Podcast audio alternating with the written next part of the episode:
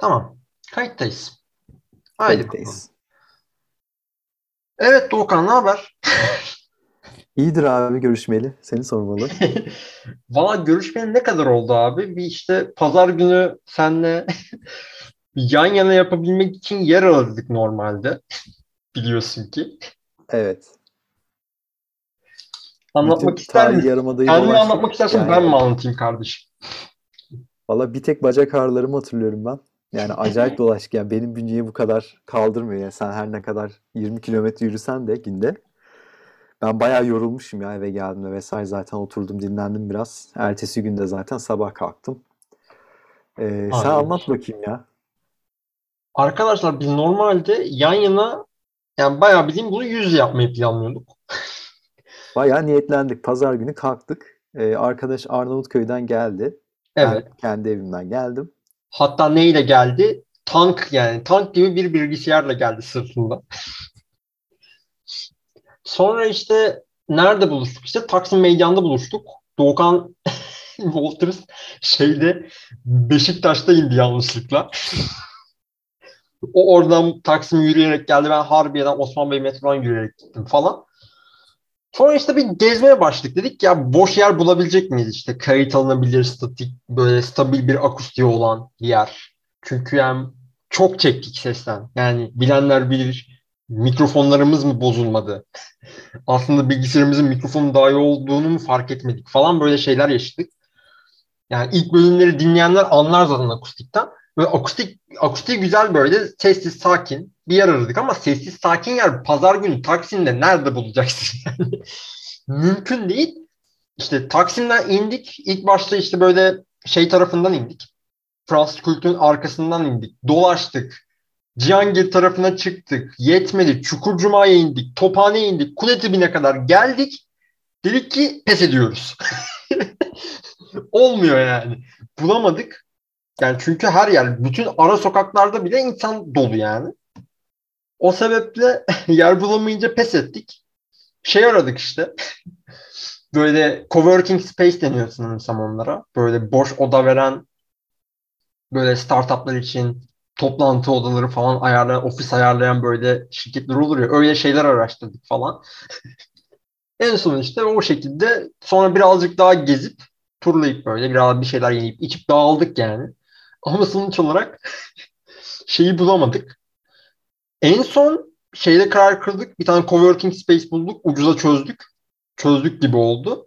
Ancak işte kar fırtınası gelince malum böyle online Zoom üzerinden yapmak zorunda kaldık gibi bir şey. Nasıl açıkladım? Bence güzel açıkladım. Bence güzel açıkladın. Yani her geçen gün aslında bir şeyler deniyoruz ama ondan sonra e, en basit haline geri dönüyoruz. Yani başka bir tane örneğin platform denedik kayıt almak için. E, orada her şey müthişti. Kayıtların yarıda kesildiğini fark ettik hatırlarsınız.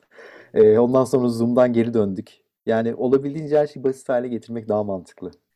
Ama Aynen. şeyi çözdük gibi ya bundan sonraki e, bir kayıt alırsak beraber de yapmak istersek en azından yer bulma derdimiz kalmadı gibi duruyor şu anda. Aynen. Güzel güzel Bakalım yer bulduk. dediğin gibi evlerimizdeyiz. Kar yağıyor. Maalesef ya evlerde mahsur kaldık gibi bir durum. Gerçi abi yani bu Cemre, Cemre'de buzdolabına mı düştü kardeşim? Yani bu havalar niye ısınmıyor? Mart'ta değil miyiz ya biz? 10, 10 Mart değil mi abi? Yani işte soğumadı ki ısınsın. O da var Birazcık ama abi kar fırtınası gördük yani biz. İkinci kar fırtınası bu bu yılın. yani işte bir tane o, o zaman da bayağı bir sertti aslında ama kısa sürdü. Şimdi işte ikinci şeyini yapıyor herhalde. Bundan sonra da ısınır. Okey, konumuza dönelim. Çok gevezelik yaptık. Evet gevezelik yaptık. Aslında bayağı gevezelik yapılacak aperatif düşündüm ben. Ancak konumuz büyük. Konuya da geleceğiz zaten. Ama bir yani podcast'in gidişatı demişken son bölüme gelen çok güzel dönüşler var. 22 dinlenmiş. Ben şeye baktım girmeden önce baktım Anchor verilerinden. 22 bir 22 dinlenme gayet standart bir dinlenme. Yani standart dinleyicimizi kaybetmedik gibi. Güzel ama güzel yorumlar var. Ben sen bir gir istersen. Ondan sonra Olur. ben arkadan geleyim Doğukan. Olur. Vallahi yani ilk defa bu kadar kısa zaman aralığında iki tane podcast e, şey yapıyoruz, kayıt alıyoruz. E, bu bizim için bayağı büyük bir başarı. Özellikle benim için e, büyük bir başarı ve bu sefer ben birazcık teşvik etmeye yardımcı oldum Mertcan'a. E, o yüzden de gurur duyuyorum kendimle. Araya gireceğim. Hatta ilk defa Doğukan Walters podcast nerede şeklinde ilk defa bu çıkışı yaptı. Dedim ki şükür bugünleri de mi görecektik falan dedim. Evet güzel gelişmeler var. Ee, geçen işte İstiklal Caddesi'nin yani daha doğrusu Beyoğlu'nun dönüşümüyle ilgili bir e, konudan konuşmuştuk. E, işte iki ayrı perspektiften ben İstanbul'da yaşayan ve cefasını çektiğimi düşünen e, biriyim. E, diğer tarafta Mertcan e, dışarıdan bir yerden gelen ve İstanbul'u bayağı bir böyle gezen e, ve İstanbul'la ilgili şeyleri seven e, bir arkadaş. İki farklı perspektiften işte özellikle Beyoğlu'nun dönüşümünü konuştuk. E, burada aslında güzel e, noktalara değindik. Çalışarak da geldik dersimize. E, dinleyicilerimizden Alper özellikle e, benim çalışma arkadaşım. E, bayağı sağlam Beyoğlucudur ama kendisi de. Yani çok sağlam bir Beyoğlucudur. E, güzel notlar çıkarmış. Çok mutlu etti zaten bizi. E, ayrıca notları da çok güzel. E, benim atladığım ve işte bizim de birazcık daha yanlış bir algı yarattığımız iki tane konu. E, sonrasında ikimiz de hak verdik diye düşünüyorum.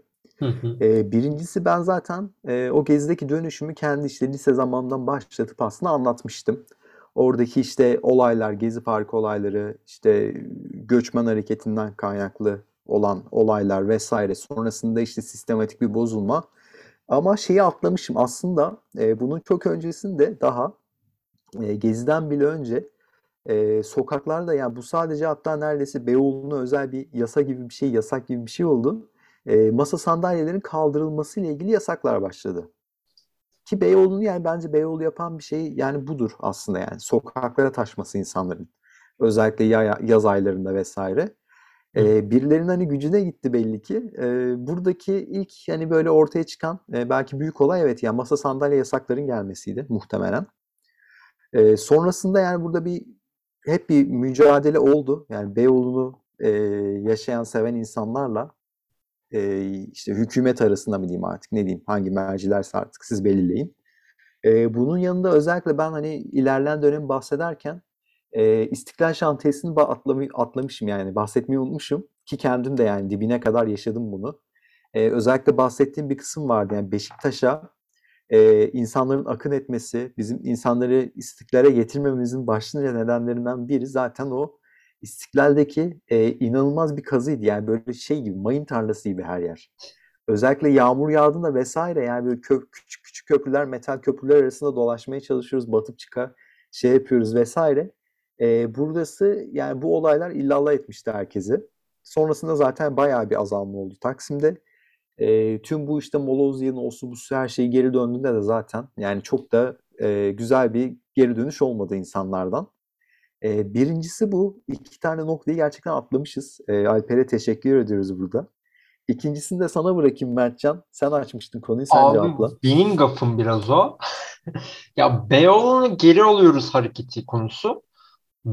Ya ben gördüğümde heyecanlanmıştım ama ya arkasında kim var, kim yok onu bilmiyordum. Mesela bizim ortak arkadaşımız Aleyna mesela Aleyna da bunu dediğimde Aleyna da tepki göstermiş öyle bir şey değil falan filan diye. Ee, aynı şey oradan da gelmiş. Aslında abi ben mesela başka okuduğum yerlerde de şeyi görmüştüm. Bu hashtag şiir sokaktiği aslında çıkaran kadın olduğuna dair bir bilgi falan gördüm ben.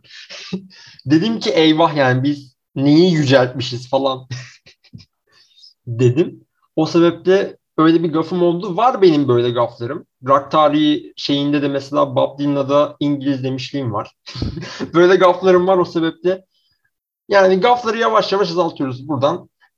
Özür dileyelim dinleyicilerimizden. Tabii işin aslı silemiyoruz bu kayıtları. O yüzden madem öyle özür dileyelim diyoruz. Çünkü birazcık daha yani o gafları çıkardığında yine dinlenecek, dinlenmeye değer şeyler var diye düşünüyorum. Böyle diyelim. Yani madem böyle aslında göründüğü gibi olmama sosyal medyada göründüğü gibi olmama demişken aslında ana yemeğine bu menü, bugünkü menümüzün ana yemeğine bağlamak için bence güzel bir bağlama olabilir diye düşünüyorum bu konsept. Bence güzel bağladın. Devam et bakalım. Ee, bugünkü konumuz arkadaşlar ee, Oxford tarafından da 2016'da yılın kelimesi olarak seçilmiş ve duymuş musunuzdur, duyma ihtimalinizin olduğu entelektüeller tarafından da tartışılmış. Bu fularsız entel bu konuyu nasıl kaçırır falan filan diye düşündüğüm e, post konuşacağız. E, ben Doğukan e, Walters bunun kitabını okuyarak geldi. E, ben de Evrim Ağacı'nın yazısını okudum ve Lee McIntyre'ın Post-Truth isimli kitabının özetine bakarak geldim. Bayağı bir şeyle geldik. Yani herkes kemerlerini bağlasın, herkes emniyete haber versin. Yani bu kayıtın sonu nereye gider belli olmaz arkadaşlar. Yani iki saati de görebiliriz. Ki görmeyelim diye işte aperatiflerden kıstık. Bakalım nereye gidecek merak konusuyuz. Çok da ben heyecanlıyım. Yani çok bir şeyler vaat ediyor çünkü buradaki bilgi yığını. Bakalım umarım güzel şeyler konuşacağız. Gaf yapmayacağız diye umut ediyorum. Deyip başlayayım. O zaman şöyle hemen yani post-truth demişken bu nedir bu post-truth diyerek bence bir tanım olarak yavaşlar tanımdan girelim diyorum. Kaynakları ve çözümler olarak devam ederiz diye düşünüyorum Walters. Tanım Sözü olarak bana abi... verdin galiba burada. Hı? Sözü bana verdin galiba. Yavaştan vereceğim. Yani post-truth'u yani post-truth deyince benim gözümün önüne gelen şey sosyal medyada ya örnek direkt örnek çok yakın bir olay vereceğim. Koç'taki yemekhane olayı. Koç Üniversitesi'ndeki yemekhane olayı diye bir olay var ama aslında ne kadar hakikat, ne kadar değil onu ayırt edemiyoruz gibi düşünebiliriz. Yani aslında gözümün önüne ilk baktığımda yani aşina olan kelimeye ilk baktığımda doğruyla yanlışın ayrımının ortadan kalkması gibi bir sonuçla karşı karşıyayız diyor ve tanım konusunda sözü sana veriyorum Walters. Anladım. Sen dedin ki at izi it izine karıştı dedin. Ee, Biraz öyle ben oldu. de gördüm. Ya bayağı saçma. Ya bayağı saçma yani. Ee, yani şimdi düşününce ya bu ülkede her şey mümkün de yani Koç Üniversitesi'nde en azından daha özel bir yapıda e, böyle bir şey olacağını çok tahmin etmiyordum ki zaten olay farklı çıktı. İşte orada kadın erkek ayrımından ziyade yurtların kendi arasında ayrım yapılmasıymış Aynen. olay. E, burada da işte her türlü çarpıtma oldu ama bence tam olarak bu post-truth e, karşılamıyor gibi geliyor bana. Hı hı. Yani şöyle diyebilirim. Şimdi kelime olarak e, ben hani alıp kitabı okumadan ya da bir şeyler okumadan hiçbir şey anlamıyordum bu kelimeden. Hı hı. Çünkü yani Türkçesine çevirmesi de gerçekten zor bir kelime. Bir sürü e, şey var yani öneri var. İşte post gerçek diyen var. E, gerçek ötesi diyenler var vesaire falan filan. E, burada bayağı bir şey çıkıyor önümüze. Bahsettiğim gibi yani çok da kullanılan bir kelime artık yani böyle zaten yılın kelimesi seçilmiş. E, bunun Türkçesini gerçekten ben okuduğum kitapta e, Yalın Alpay'ın kitabında en mantıklısı olduğunu ben de şu an hani düşünüyorum, onaylıyorum, e, arkasındayım. E, Yalın Alpay e, post-truth'un e, karşılığına hakikatin önemsizleşmesi demiş. E, hiç belki aralarında böyle bağdaştıramayacağınız bir kelime post-truth ve hakikatin önemsizleştirilmesi. Ama burada şuna e, şey yapıyor. Gerçek kelimesini kullanmamaya özen göstermiş. Çünkü gerçek e, var olmak için aslında bir e, herhangi bir şeye ihtiyaç duymuyor. Daha doğrusu bir zihne ihtiyaç duymuyor. Ama hakikat zihinsel bir şey. O yüzden aslında gerçekleri değiştiremezsin. E, ama hakikatleri dediğimiz yani insanların zihindeki yansımalarını değiştirebilirsin. E, bu yüzden hakikat kavramını seçmiş ve önemsizleşmesi demiş. Ya burada da çok güzel bir aslında şey var, ayrım var. E, şu anki konuştuğumuz konunun en çok bence karşı şey yapıldığı, karıştırıldığı konu şu. E, bir yalan medyası, yalan siyasetinin e, oluştuğunu herkes zaten şey yapıyor. E, nasıl desem şikayetçi Herkes Hı-hı. hani aynı görüşte neredeyse istediği şeyden olsun, görüşten olsun. Herkes e, diğerini zaten yalancılıkla suçluyor. Hatta kendilerini de yani birazcık dürüst olanlar suçluyor. E, ama olay e, bütün sistemin yalana dönmesi değil. E, ya da senin bahsettiğin gibi tam olarak birazcık daha senin bence şey kayıyordu. E, bir gerçekliğin hani soyut bir gerçeklik yaratılması da değil. E, bence o olay burada hakikatin önemsizleşmesi yani Yalın Alpay'ın da dediği gibi. Yani daha doğrusu E, artık yani bizim halk olarak, insanlar olarak ya da diyeyim e, yalanları umursamamamız, daha doğrusu hakikati aramaya e, koyulmamamız, hakikatin e, bizim için çok da aslında umurumuzda olmaması. Bunu belki bilerek yapıyoruz. E, bunu zaten belli başlı bilerek yapılan kısımlarından bahsedeceğiz. E, bir de zaten genel anlamda bilmeyerek yapıyoruz. Çünkü insan e, genellikle yani gerek işte beyin yapısı olsun muhtemelen. Gerekse işte e, kendi hani okuma kültürü olsun. E, genellikle bir konu hakkında derinlemesine düşünmüyor ya da düşünceler üzerine düşünmüyor. E, bu yüzden de genellikle biz yani bu e, gerek safsatalar olsun, gerek yalanlar olsun genelde yiyoruz yani bu şeyleri. Öyle diyebilirim. E, en büyük sıkıntı da ama burada bahsettiğim gibi yalanlar üzerine kurulmuş bir sistem değil. E, bu yalanları yani YouTube doyan insanlar, e, buna rahatsız olmayan insanlar diyebilirim. Ya şey diyorsun aslında yani normalde genel daha ım, genel böyle göz önündeki yüzeydeki sıkıntıdan çok sen aslında biraz daha temel bir sıkıntıya değiniyorsun. Yani genel olarak kavramın bükülmesi ve kavramın önemini kaybetmesi artık e, üstünü çizmemiz ya, zamanla gibi bir şey bahsediyorsun. Ama yani sonuç olarak yüzeydeki sorunlarda sorunları, sorunları da bence atlamamak lazım diye düşünüyorum ben de. Yani yalan siyasetin aslında hepsinin yolu yani bahsettiğimiz o reddettiğimiz tanımların yolu da aslında şeye çıkıyor diye düşünüyorum ben. Sen ne dersin bilmiyorum. Yine hakikatin önemsizleşmesinin aslında e, farklı bir görüntüsü, farklı bir tezahürü diyebiliriz diye düşünüyorum ben. Sen ne düşünüyorsun bu konuda abi? E, o, o konuya evet kesinlikle katılıyorum. Ona kesinlikle katılıyorum. E, ama işte ikisi arasında böyle ufak da olsa önemli bir fark var. Anladım. Benim görüşümde. Ee, ya bu kadar posturut posturut posturut diyoruz. Aslında ben araya böyle herkesin böyle yazarken koyduğu trivyaları böyle bir aradan hemen en başta atayım diyorum.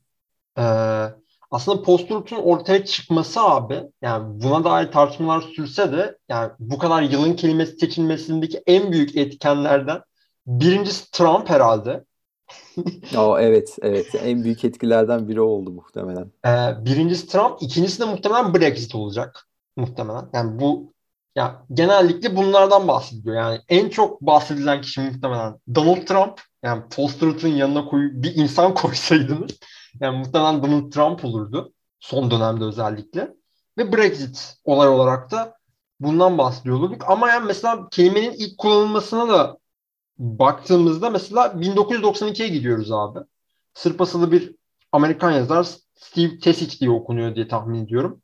Bush'un o herhalde Körfez Savaşı dönemine denk geliyor 92. O dönemki propagandaları hakkında bahsederken ilk defa post-truth şeyini kullanıyor. Ya biz bu kadar aslında ya politikaya değineceğiz. Ancak ya bence abi post-truth dediğimiz şeyin teza tezahür dedim ya yani görüntü olarak ben çok farklı sadece politikanın ibaret değil. Çok farklı abi görüntüleri var. Tezahürleri var. Yani mevzu bahis sadece politika olsa da çoğunlukla kaynaklara konuştuğumuz şey. Mesela biz mesela abi örnek veriyorum üniversitede CV'mizi hazırlarken bile bence yaptığımız şey bir post-truth. Yani bir post-truth sonucu. Yani o CV'yi hazırlarken sürekli böyle bir kendimizi büyütmeye çalışıyoruz ya. Aslında işte sadece böyle uğramışızdır mesela bir tane konferansa ama o konferansın sertifikasını böyle CV'ye koyarız falan. Yani kendini büyük gösterme çabası gibi şeyler. Örnek veriyorum yani sosyal medyada influencer denilen bir modern bir medya pornosu var yani anlatabiliyor muyum? Doğru. Doğru yani. Ee, Onlama hareketleri olsun, şeyler olsun, influencer akımlar olsun. Yani bir sanal bir e, gerçeklik yaratıyorsun gerçekten. Aynen. Yani aslında bir kendi şey. evrenini yaratma var ortada. Yani bahsettiğimiz şey. Post-truth dediğimiz şeydi. Aslında bir kendi evrenini yaratma ve bu evrene insanları katma, insanları bu evrenin içine çekme var. Onun dışında bir de mesela alanında uzman isimleri alanlarını o kadar tanrılaştırıyoruz ki mesela yani halk olarak mesela alanın dışında söylediği şeyleri mesela o tanrılaştırma içinde yine doğru kabul ediyoruz gibi. Mesela böyle şeyleri, böyle sonuçlar da doğuruyor aslında post-truth. Ancak tabii şeyde yani şeyin son dediğim şeyde mesela en büyük örnek Celal Şengör mesela. Yani Celal Şengör'ün bir jeoloji mühendisliği hakkında şey tartışılmaz. Ancak o kadar tanrılaştırdık ki işte tarih hakkında yaptığı konuşmaları, sosyal bilimler hakkında yaptığı konuşmaları da doğru algılamaya başladık ya mesela. Ya o da mesela bir postum sonucu.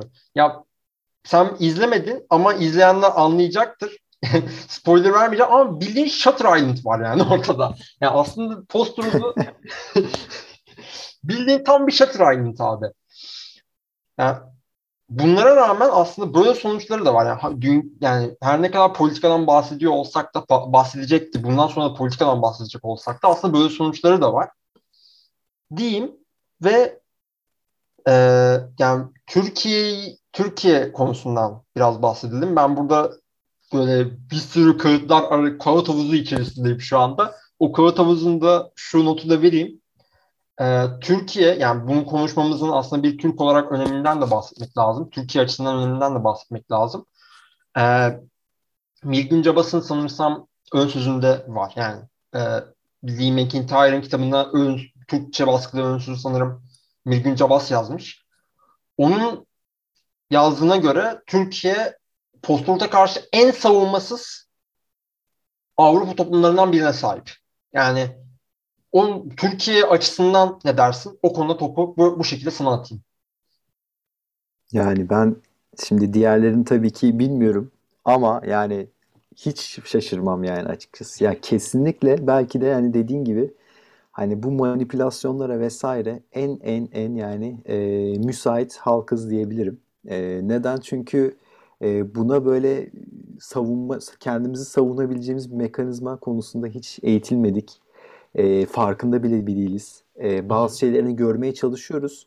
Ya kardeşim bilerek görerek yalan söyleyin niye böyle yani niye buna inanıyorsunuz ya da niye böyle oluyor vesaire gibi bazen sorular soruyoruz ama hiçbir zaman e, kolay kolay o soruların gerçek kaynağına ulaşamıyoruz. Ya da zaten hani bir soruyorsun, iki soruyorsun, kayboluyor gidiyor. Sonra bir bakmışsın sen de aslında e, başka türden başka bir grubun e, yalancısı olmuşsun, çıkmışsın, inananı olmuşsun, e, çıkmışsın oluyor.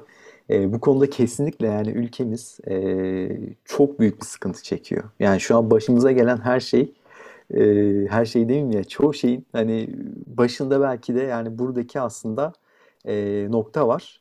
E, ben özellikle dedim ki yani e, olay hakikatin önemsizleşmesi. Yani daha doğrusu e, kitlelerin yani bu yalan siyasetine, yalan düzlemine tepkisizliği. Yani sen tepki vermediğin çeşitte, tepki vermediğin sürece zaten hani gerek medya olsun, gerek e, siyaset olsun e, bunu bir araç olarak kullanıyor.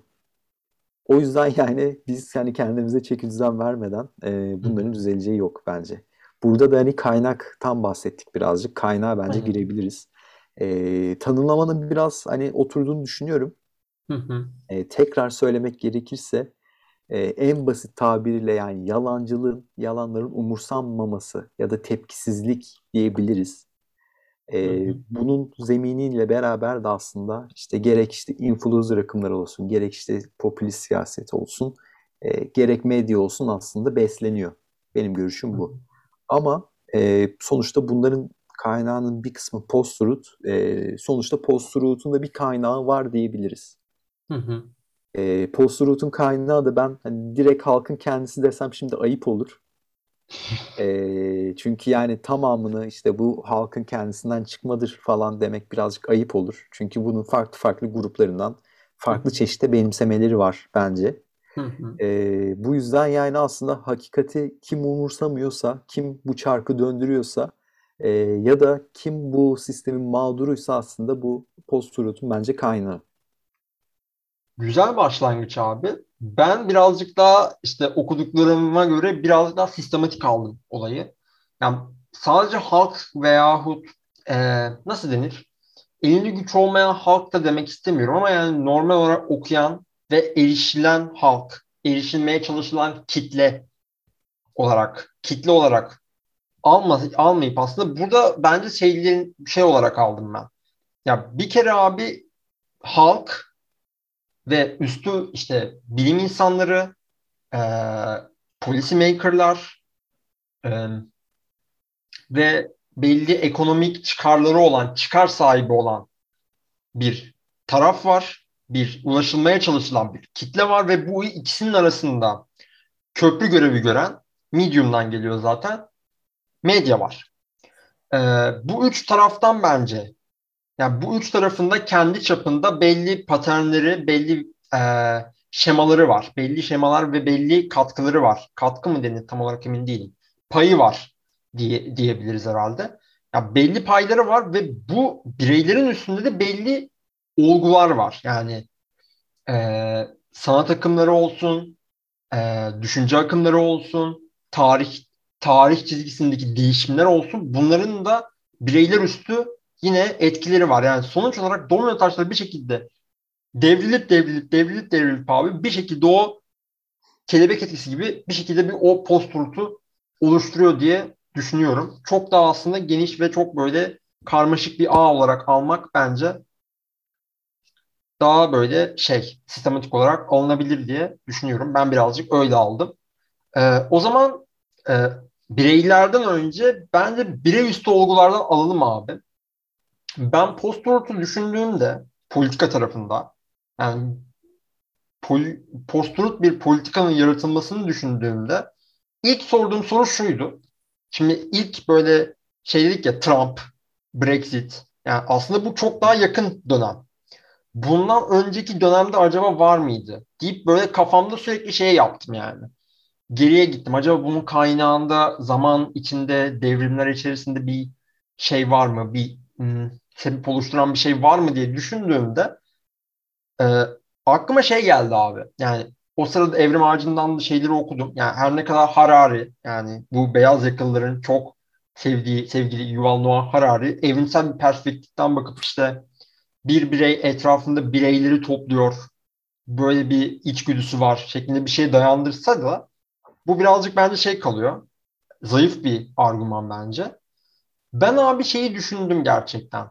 Demokrasinin, demokrasi devriminin, cumhuriyet devriminin gelmesinin e, postulada çok büyük bir kaynak olduğu düşüncesindeyim. Ki bunu destekleyen kaynaklar da var, yabancı kaynaklar. Demokrasi and isimli bir kitap var yanılmıyorsam. Entelektüel kodlarını alan, köklerini alan. Dağıtmadan gitmek gerekirse ya demokrasi abi sonuç olarak şimdi demokrasinin önce sonuç olarak şey vardı ya monarşi vardı. Örnek veriyorum Osmanlı'da padişah biraz da babasının malı gibiydi devlet yönetimi. Aynen. Şimdi demokrasi geldiğinde abi ya her ne kadar tabii yine halk yine devrede isyan misyan mevzuları ama sonuç olarak demokrasinin gelmesiyle halkı ikna etmen gerekiyor ya. Yani bir propaganda ihtiyacı var. O propaganda ihtiyacı olduğu için kendi otoritesini oluşturmak için e, aday olan insanlar, iktidara aday olan insanlar böyle bir şey ihtiyacı güttüğü kanaatindeyim ki hatta bak buna dair bir kaynağım daha var. Bir referans vereceğim.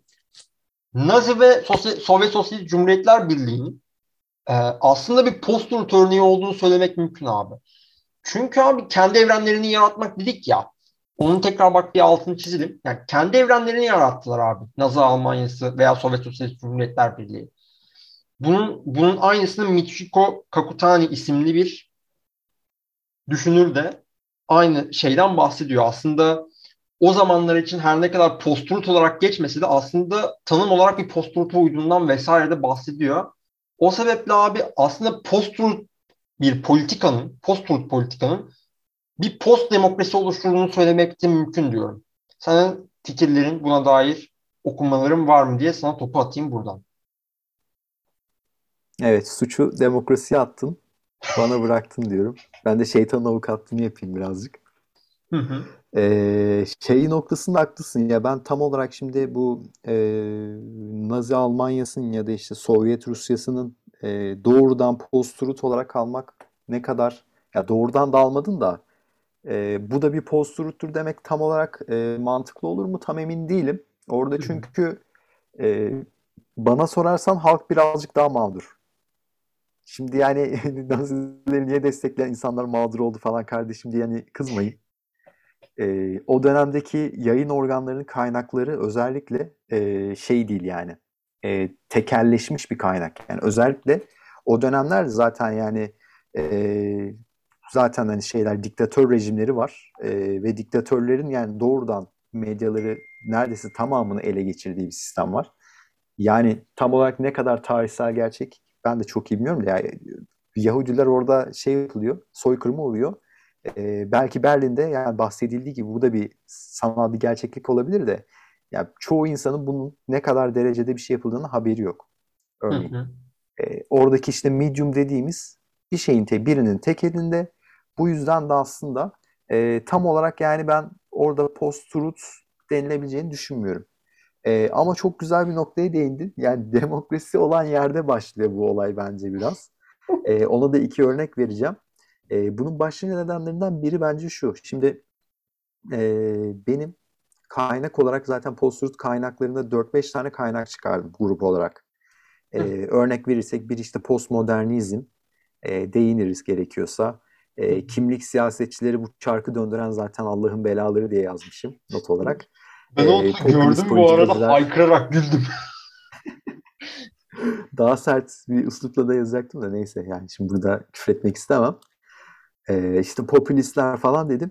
Bir dördüncü kısımda demokrasi inanmayanlar dedi bir kısım vardı yani demokratik kurumlara vesaire ama orada şuna değinmek gerekiyor önce. Neden demokrasi olan tarafta bu olaylar başlıyor? Şimdi demokrasi kötü bir şey mi, iyi bir şey mi? Ee, o da ayrı bir tartışma konusu. Ama şu var, demokrasiye inanmayanlar yazmış burada bir sonuç. Neden sonuç onu söyleyeyim şimdi. Bağlayarak, bağlaya bağlaya bir hale geldi. Ee, niye demokrasi olan yerde bu olay başlıyor? Çünkü e, demokrasi olmayan yerde böyle bir ihtiyaç yok. Çünkü halkın böyle bir gücü yok. E, o yüzden e, diktatör rejimlerinde halkın bu kadar bir gücü yok. Özellikle işte yani demokratikleşmeyi daha çok hani 1945 sonrasına 45 demeyeyim de işte İkinci Dünya Savaşı'ndan sonra yaraların sarıldığı bir dönemde birazcık daha e, kuvvetli olduğunu söyleyebiliriz rahat bir şekilde. Hı hı.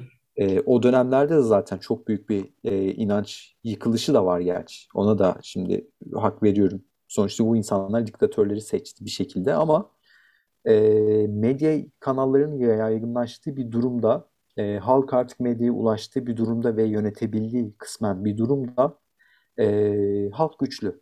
Halkın bir gücü var. Nasıl ki önceden işte kilise bir güçtü. Halklar kimsenin işte kralların umurunda değildi. Alacak verecek meselesi genellikle krallar ve kilise arasındaydı. Demokrasiyle beraber halk da bir önemli bir büyüklük oldu. Çünkü artık halk şunu diyebiliyor. Kardeşim sen bunları yapıyorsun da artık benim hani isyan etmeme gerek yok. E, illa yani bir kralı devirmeme gerek yok. İsyan bayrağını çekip e, kan gövdeyi götürmesine gerek yok. Gerçekten demokratik bir şekilde insanlar da inebiliyor. Hı hı. Yani tepkinizi sandıkta gösterin kardeşime falan geldi bu mevzu da yani hayır hı hı. o da tam olarak değil. Ee, ona da değineceğim e, popülist siyasette. Ama günün sonunda yine böyle bir yetki var en azından. Ama bu yetkiyi kullandırtmamak için zaten e, post-truth ortaya çıktı bence. Çünkü artık tamam bir halkta bir kuvvet var.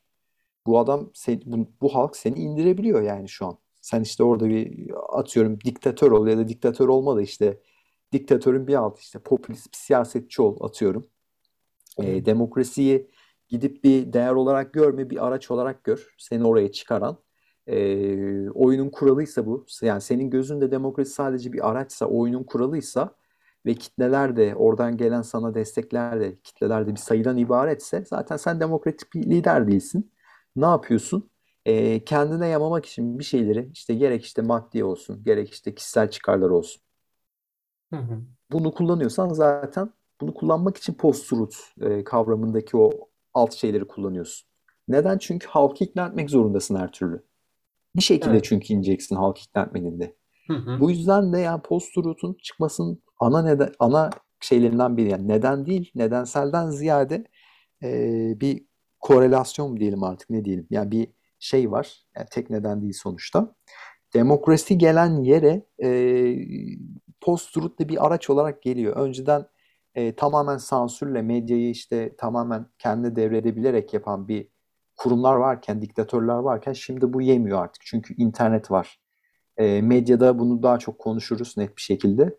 E, bu yüzden de aslında e, bu yöntemler artık yeni bir e, diktatörlük yani nasıl desem ılımlı diktatörlük diyeyim yani en azından. Bu yüzden de yeni böyle yani manyak insanlar e, Amerika'da Trump olsun işte Macaristan'da bir başka biri olsun işte Rusya'da Putin olsun çok uzaklara gitmeyelim bizdeki olsun yani e, bu yöntemleri fazlaca kullanıyorlar. Çünkü yani ikna etmek zorundalar. Evet. Yani ikna etme gerekliliği burada cidden büyük bir önem taşıyor. Ee, buradan senin elindeki e, nedenlerden, kaynaklardan birine bağlayacağım. Halk konusundan. Ee, birazcık olayı, çizgiyi yani kavramı sanat içinde bildiğim için birazcık sanat çizgisinden olacağım. Aslında abi yani sanat açısından baktığımızda ya sanat mesela örnek veriyorum orta çağda abi bir otoriteye aitti. Yani şunu anlatmaya çalışıyorum. Ee, siz bir sanatçıya mesela soyluya bir elit sanatçıya gider para verir ve aslında sanatçının yaptığı eserler, elit için, elitler için yaptığı, kiliseler için yaptığı, bir otorite için yaptığı eserleri aslında biz e, 1600'deki tablonun çıkışının aslında bir elitin ısmarlamasıyla olduğunu aslında çok fazla göz ardı ediyoruz. Zaman geçtikçe ve insan, halk yavaş yavaş otoriteleşmeye başladıkça e, olay birazcık buraya geldi. Aslında bahsettiğimiz konu ve Post-Truth'un e, kaynaklarından bireyler üstü olgu olarak en büyük kaynaklardan birisi postmodernizm akımı 80'lerle beraber. E, postmodernizm dediğim şey dediğimiz şey daha çok abi sürekli otoriteye karşı olan bir e, isyanla çıktı. Bütün akımlarda olduğu gibi ve bütün halkın aslında genel olarak halkın sanata dair yorum getirebilme ihtiyacı getirdi. Yani e, ihtiyacı değil de e, sonucunu ortaya çıkardı. Böyle bir sonuç ortaya çıkarınca abi el, yani bu konuda elit olmayan, bir sanat hakkında bilgisi olmayan halk da sanat üzerine yorum yapmaya başladı. Bunu sanat değil, genel olarak bütün kültürde aldığımızda bütün halka e, o ifade özgürlüğünü verme bir sonuç aslında postmodern postmodernizmin kendisi ve bunun sonucunda halkın böyle bir ifade alanını sağlaması aslında postulutu bir kaynak oluşturduğunu söyleyebiliriz. Bu konuda direkt sana atayım pası. Çünkü Olur. böyle enteresan radikal açıklamaların olduğunu biliyorum bu konuda. Yok ya o kadar da şeyim yok ya şimdi postmodernizm konusunda da çok neredeyse hiçbir bilgim yok. O yüzden çok girmek istemiyorum ama e, şimdi yani bir şeyler konuşuyorduk siyaset hadi neyse de yani Mertcan e, sanatla ne alakası var şimdi diyebilir bir insan. E, aslında güzel bahsettin. Yani artık yani sanatın herhangi bir dalı hatta yani bu sanattan evrilerek e, her noktada e, işte belli bir sosyal sınıf olsun, belli bir işte zümre olsun, belli bir işte dini grup vesaire o olsun bu olsun falan. E, gerçekten postmodernizmde bir çoğulculuk e, şeyi var, akımı var. Bu güzel bir akım aslında baktığında. Çünkü e, farklı gruplardan sen sonuçta e, çok seslilik duyabiliyorsun. Bu güzel bir şey. E, zaten hani demokrasinin de baktığımızda en önemli şeylerinden biri, gerekçelerin, gereksinlerden biri. E, ama şöyle bir sıkıntı var postmodernizmde. Bu Yalın Alpay'dan direkt atıf alacağım. Çünkü e, ben bir şeyini anlatmaya kalksam yeterli olmayacak. E, şöyle bir şey yani postmodernizm şöyle açıklıyor Yalın Alpay. E, çoğulculukta yarattığı bir ilerleme var. Ama bu kısım hakikatin de ayrıca e, altına oyan bir yapı oluştu. Çünkü postmodernistlere göre yine Yalın Alpay'dan söyleyeyim. Bana kızmayın. Yalın Alpay'a kızın yani yanlış söylüyorsam. E, şunu diyor. Yani postmodernizmde yani bilgi görecelidir diyor. Ya da işte e, aslında e, gerçekten de bahsedilemeyeceğinden bahsediyor genel anlamda. Hakikatten bahsedilemeyeceğini çünkü yani bilgi ya da bir yargı görecelidir, kişiseldir, bir yorumdur. O yüzden yani tam olarak bir hakikatten bahsedilemeyeceğinden bahsediyor. E şimdi böyle bir durumda sen e, hakikatin zaten sorgulamasını yaptın ve hani yargılı, yargısını şey yaptın, infazını da verdin neredeyse. Yani çünkü buna bağlı olarak e, ger tam bir hakikatten bahsedemiyoruz. Yani tek bir gerçek olmasından bahsedemiyoruz. E, bu yüzden de aslında e, hakikatin olmadığı bir yerde bizim e, neyin doğru ne, neyin yanlış olduğunu söylemenin çok bir aslında imkanı kalmıyor. E, böyle olunca da aslında yani e, postmodernistler tarafında böyle bir sıkıntı ortaya çıkıyor. Çoğulculuk evet güzel. E, yorumlar herkesten gelen ses güzel ama e, işin sonunda böyle bir sıkıntı var ortaya baktığımızda. Ama gel gelelim yani e, ben işte aldığım başlıklardan biri buydu. E, postmodernizm, post-truth'un e, kaynaklar arasında. Postmodernizm yazmışım. Umursamayanlar diye de not düşmüşüm. E, ama ya kim şimdi şey yapar postmodernizleri? Ülkede kaç tane postmodernist vardır? Diyerek böyle çok şimdi şey yapacağım biraz. Saçma bir söylemdi. Vardır şeydi. aslında ya. şimdi bir düşünmüyoruz değil. Yani gizliden gizliye kendi içine postmodernist olan insanlar vardır yani. Şeyi düşün. Mesela İlker Canikligil yani tamam. tasarımda da tasarım diye bir solo bölümüm vardı yani. Orada da aslında ona ele almıştım. Şeyden bahsediyor ya temel sanat eğitimi almamış bir insan sanat tartışmamalı muhabbeti. O ona karşı aslında verilen tepki aslında bir postmodernist bir tepki. Yani halk yani abi bu işte sanatı elit bir hale getiriyorsunuz. Buna işte halk da çok elitist bir yaklaşım bu falan şeklinde halk da buna şey yapmalı diye çok büyük bir tepki geldi. Aslında bu birazcık bir postmodernist bir e, davranış göstergesi diye düşünüyorum ben. Böyle baktığında evet ben birazcık daha ikna oldum şu anda. Ee, ama işte bilmiyorum bence bence iki ucu boklu değnek. Doğru. Yani şöyle bir mevzu var aslında. Postmodernist aslında bütün halkın yani e, o karar veren halkın yeterli ortalama eğitim seviyesinin yeterli olması durumunda çok güzel işleyecek bir olay ama sorun şu ki öyle bir insan kitlesine sahibiz. Yani sadece bunu Türkiye çapında düşünmeyin. Türkiye'nin en büyük sorunlarından biri eğitimsizlik olabilir. Evet. Ama hani hatta en büyük sorunu eğitimsizlik olabilir. Evet. Ama yani bu genel olarak dünyanın da ortalama kalite seviyesi çok iyi değil.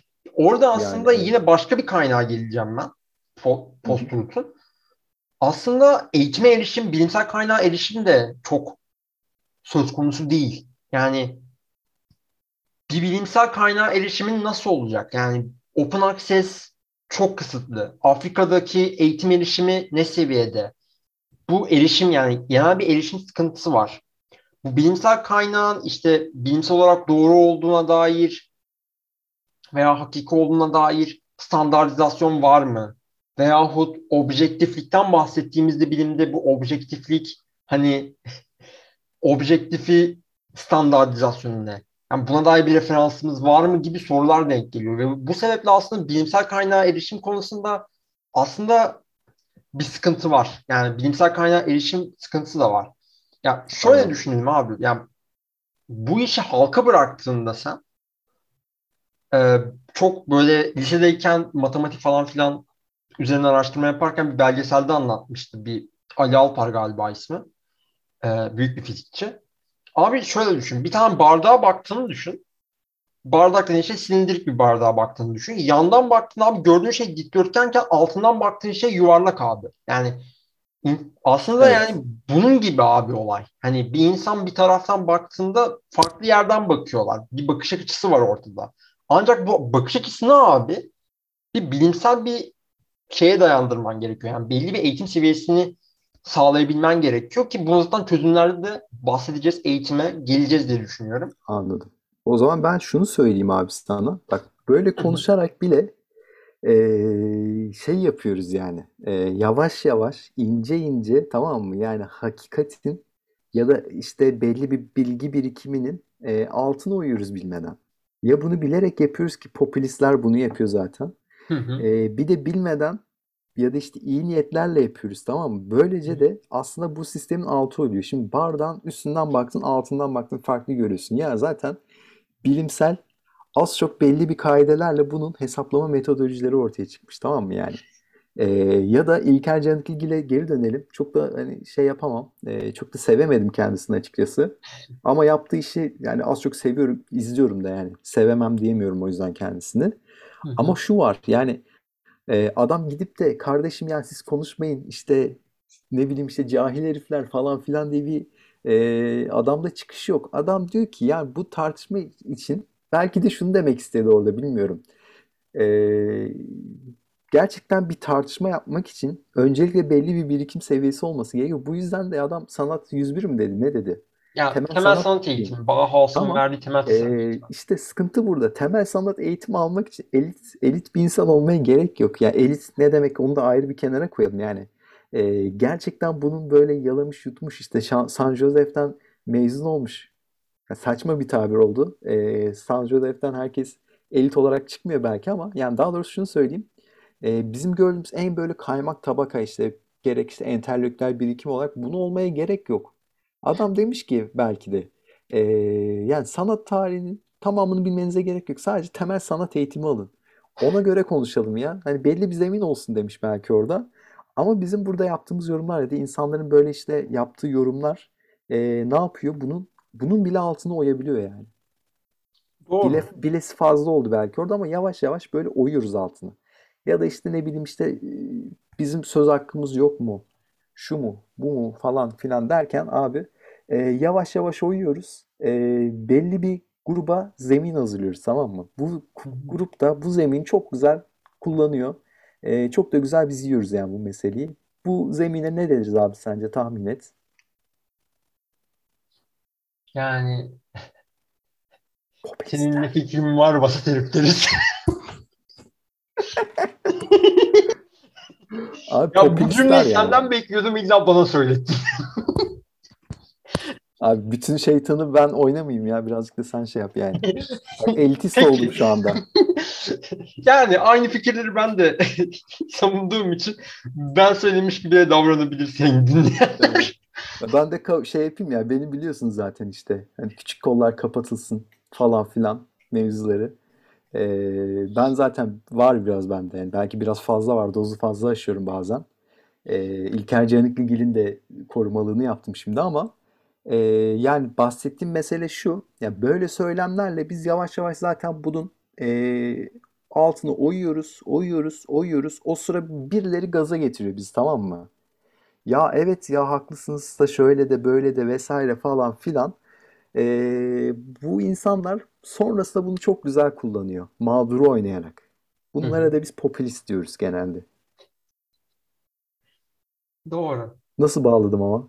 Güzel bağladın abi. Bence yavaştan şeyde başlayabiliriz o zaman. Yani yavaş yavaş insan birey tarafına inebiliriz. Bence işte policymaker'lar, bilgi üretenler, bilim insanları gibi e, çıkar olanlar ve bil, bilgiyi, bir şeyi sunanlar olarak e, o taraftan başlayabiliriz diye düşünüyorum.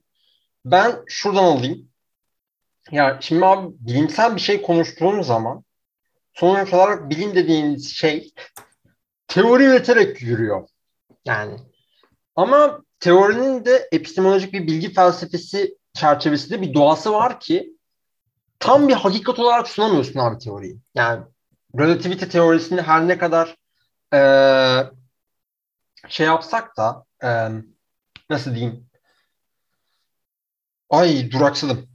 Yani her ne kadar relativite teorisine dair belli bulgularımız olsa da kanıtlanabilir şeylerimiz olsa da ne kadar kanıtlarsan kanıtla abi sonuç olarak bir teori oluyor ve sen bunu hakikat olarak sunamıyorsun.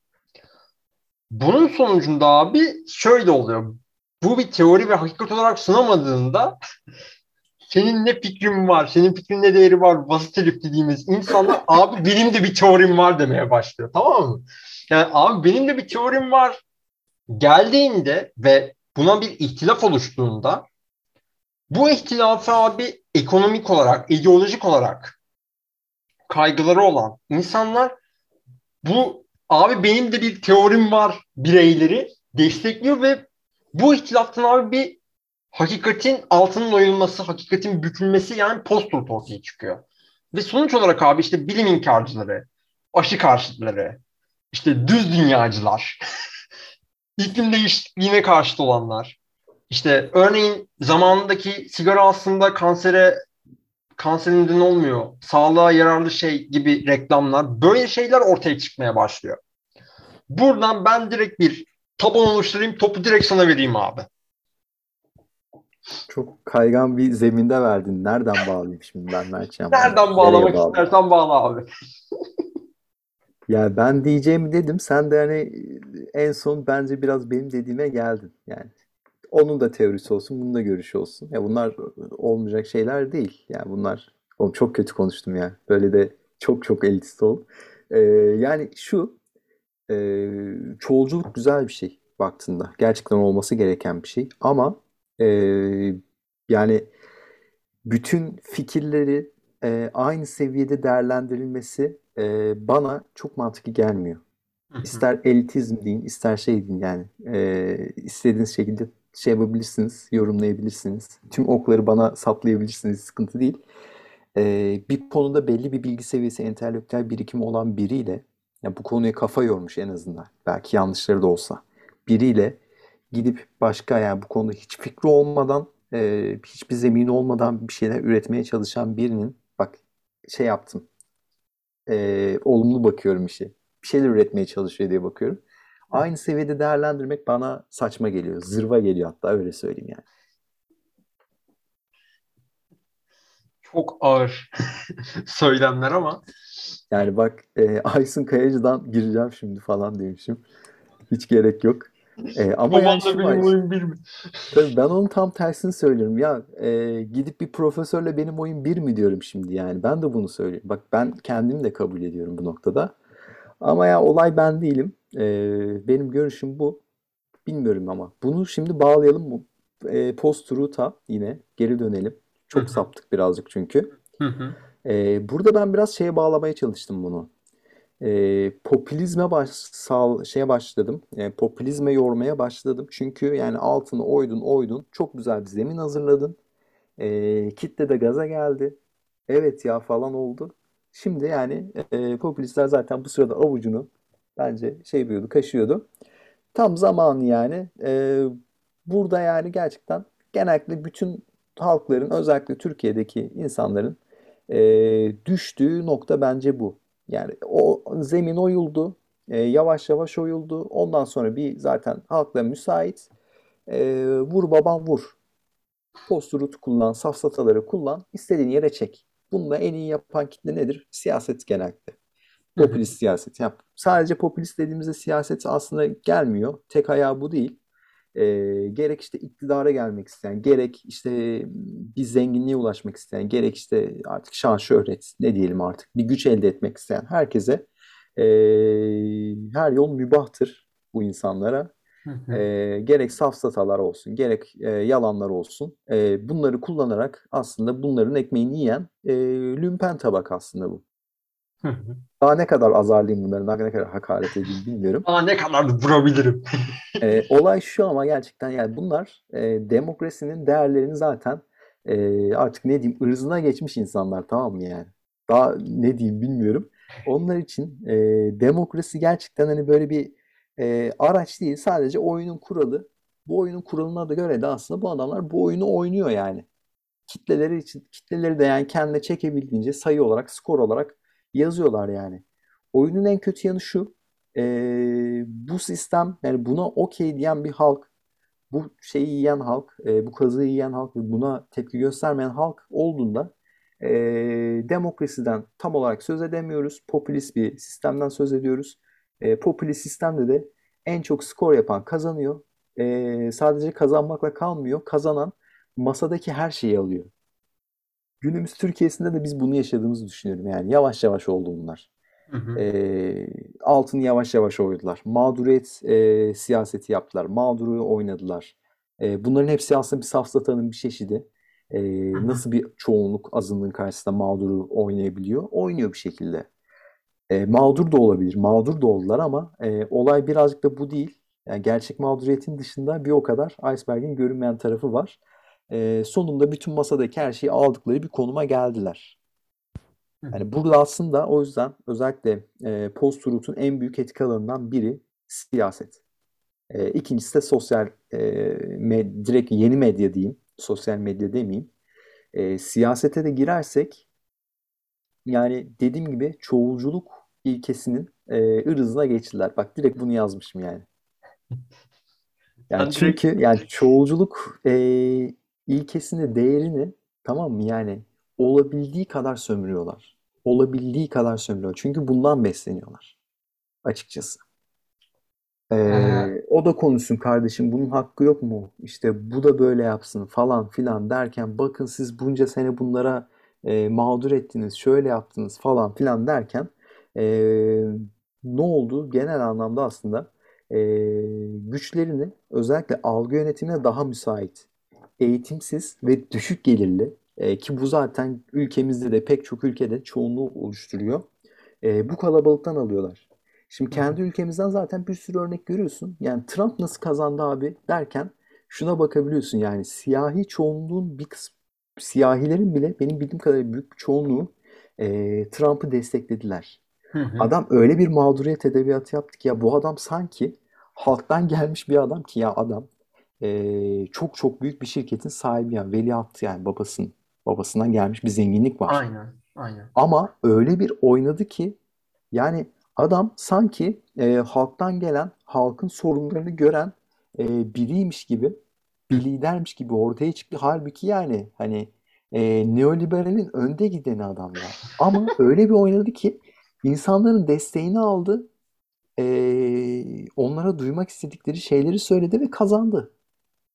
Ha şükür e, Trump yani bir dönemde gitti adamı bir dönemde postaladılar. Biz yani 20 senede postalayamadık yani. 20 senedir postalamadık ve hala fark etmedik yani. Asıl kök nedenleri bulmaktan ziyade hala e, farklı yönlerde sorular soruyoruz bence kendimize. hı. hı. Ee, mağduriyet dedin. Ben mağduriyette yine bu siyaset tarafında bir şeye yol yol göstereceğim ki sen de oradan çok güzel bağlarsın.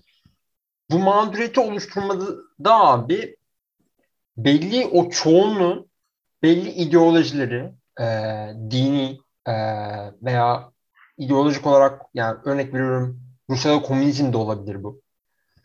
Belli siyasi ideolojiler ve dini ideolojilerin yani belli mutlak hakikatleri e, nasıl diyeyim kabul eden belli şeylerin, belli metaların, belli komoditelerin üzerinden kimlik oluşturup bu kimlik üzerinden hakikati bükerek kendilerine mağduriyet oluşturduklarını düşünüyorum ki yani buna herhalde kimlik siyasi diyebiliriz e, senin tabirinle.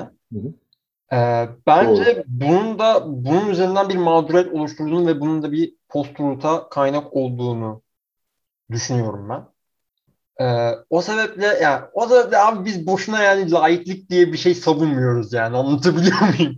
Yani bir e, mutlak hakikati kabul eden şeyleri devlet işlenen devlet kararlarından ayırma diye bir şeyi boşuna aslında savunmuyoruz. O boşuna konulmamış bir şey yani. O sebeple laiklik diye bir şey var hani önemli ve aslında biz bunun da aslında altına uyup e, belli şeylere getirip yine başka başka postuluklar oluşturarak laikliğiyle farklı bir tanımlara çekip farklı bir yöne çekip aslında yine başka postuluklar üretmenin önünü açmış olduk diye düşünüyorum ben. Burada sözü Yani direkt oradan sana kimlik siyaseti konuşmak için bir süre vereyim. Ya kesinlikle katılıyorum söylediğine. Ee, zaten hani ben de yani notlarımda bu şekilde yazdım. Ee, Post-truth'un en büyük kaynaklarından biri kimlik siyasetçileri. Ee, kimlik siyasetçilerinden de bahsettiğimiz ne? Yani burada ee, Post-truth için ne demiştik? Yalanın önems önemsenmemesi demiştik. Yani kimlik siyasetçileri de kendi bulunduğu siyasal ee, grup olabilir, dini grup olabilir, ee, bir sosyal sınıf olabilir e, ya da işte ekonomik bir sınıf olabilir vesaire.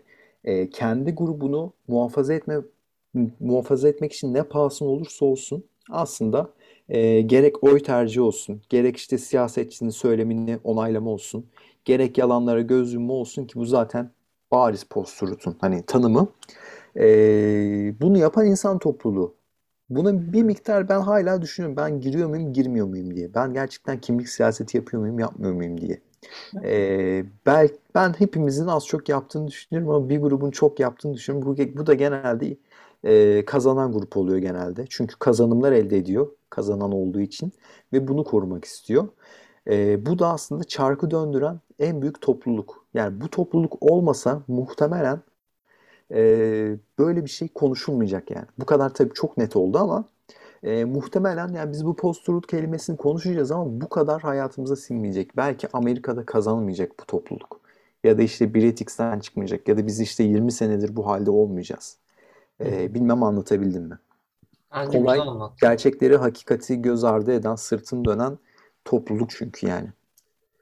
Doğru. Yani orada birazcık işte ya şöyle abi hani kimlik siyaseti diyoruz ama yani topluluğun da belli o kimlikler belli kimlikler üzerinden toplumlarda kutuplaşmış durumda bence.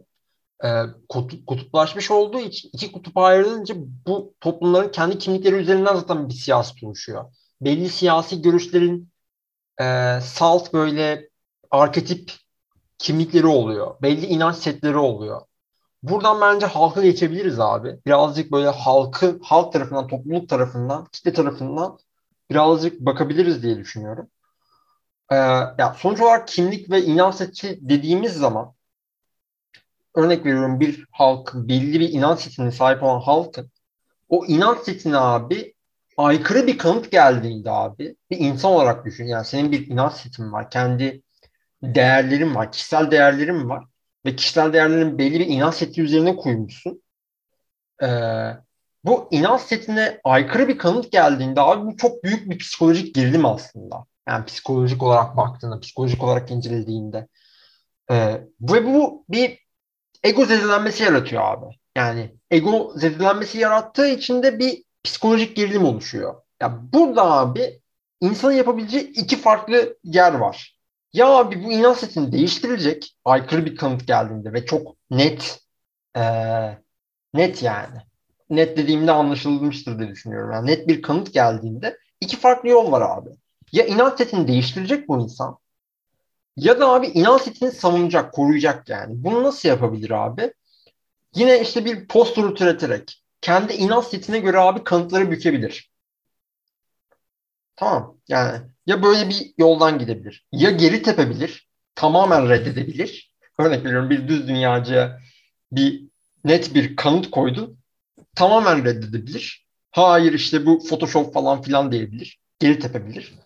Ya da abi kendi aptallığının farkında olmayacak kadar aptal olabilir. Yani buna Dunning-Kruger etkisi deniyor.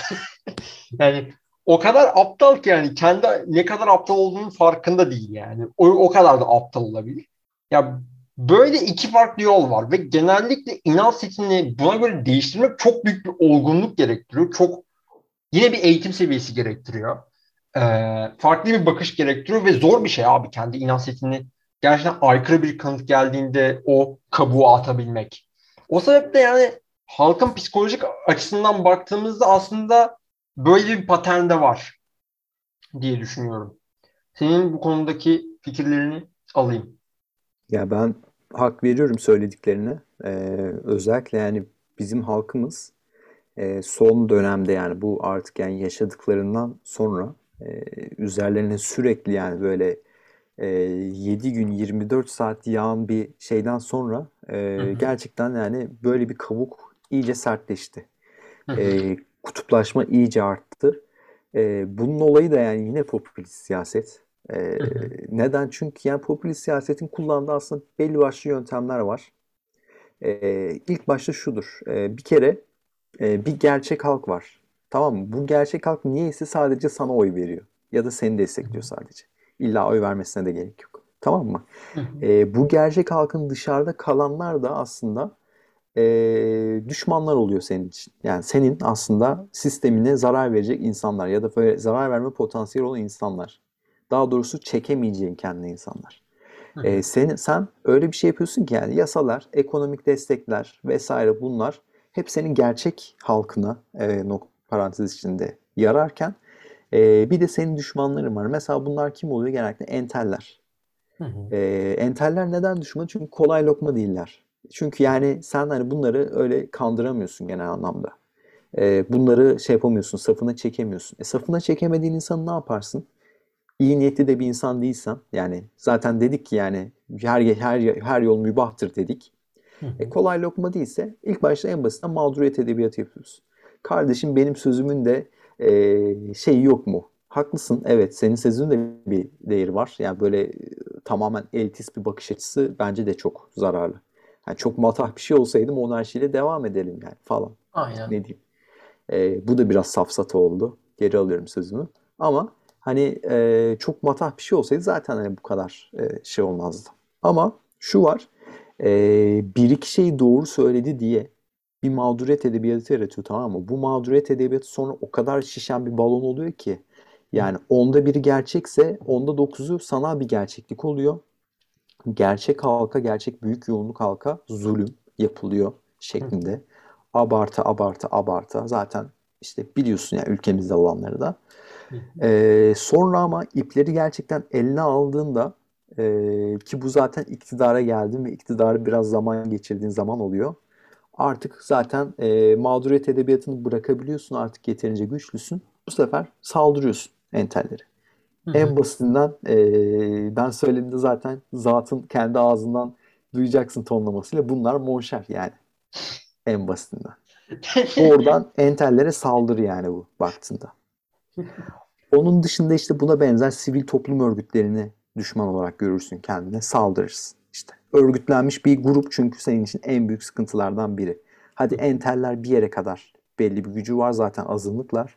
Sivil toplum örgütleri yine birazcık daha büyük örgütlendiğinde e, tehlike görevi var. Bunları işte farklı gruplara çekiyorsun, şeytanlaştırıyorsun. E, Atominem özellikle en büyük, en kuvvetli safsata. Ülkemizde de en çok kullanılan. Bunlar zaten şucu. Bunlar zaten bucu. Ne dediğini önemi yok. Zaten dediğini e, karşı argüman sunamadığın için mantıklı bir şekilde ya da zaten ihtiyacın yok.